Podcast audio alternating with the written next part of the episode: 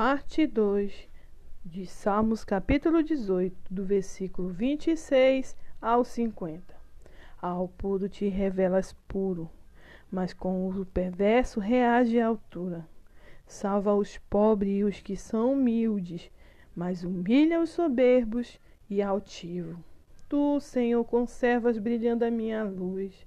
O meu Deus transforma em luz as minhas trevas. Com a tua ajuda posso atacar uma tropa. Com meu Deus posso transpor muralhas. Este é o Deus cujo caminho é perfeito. A palavra do Senhor é comprovadamente verdadeira. Deus é um escudo para todos aqueles que neles buscam abrigo. Pois quem é Deus além do Senhor? E quem é a rocha a o nosso Deus? O Senhor é o Deus que me reverte de poder e faz o meu caminho perfeito. Torna os meus pés ágeis como o da coça. Sustenta-me firme nas alturas. Exercita minhas mãos para a batalha e fortalece meus braços para envergar o arco de bronze.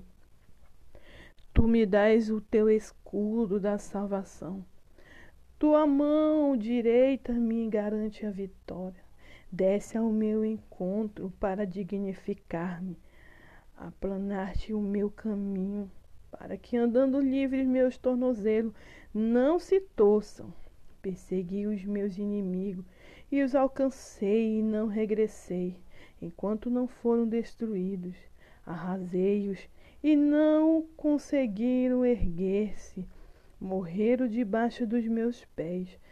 Deste-me poder para batalhar, subjugar-te os que me traíram e se voltaram contra mim.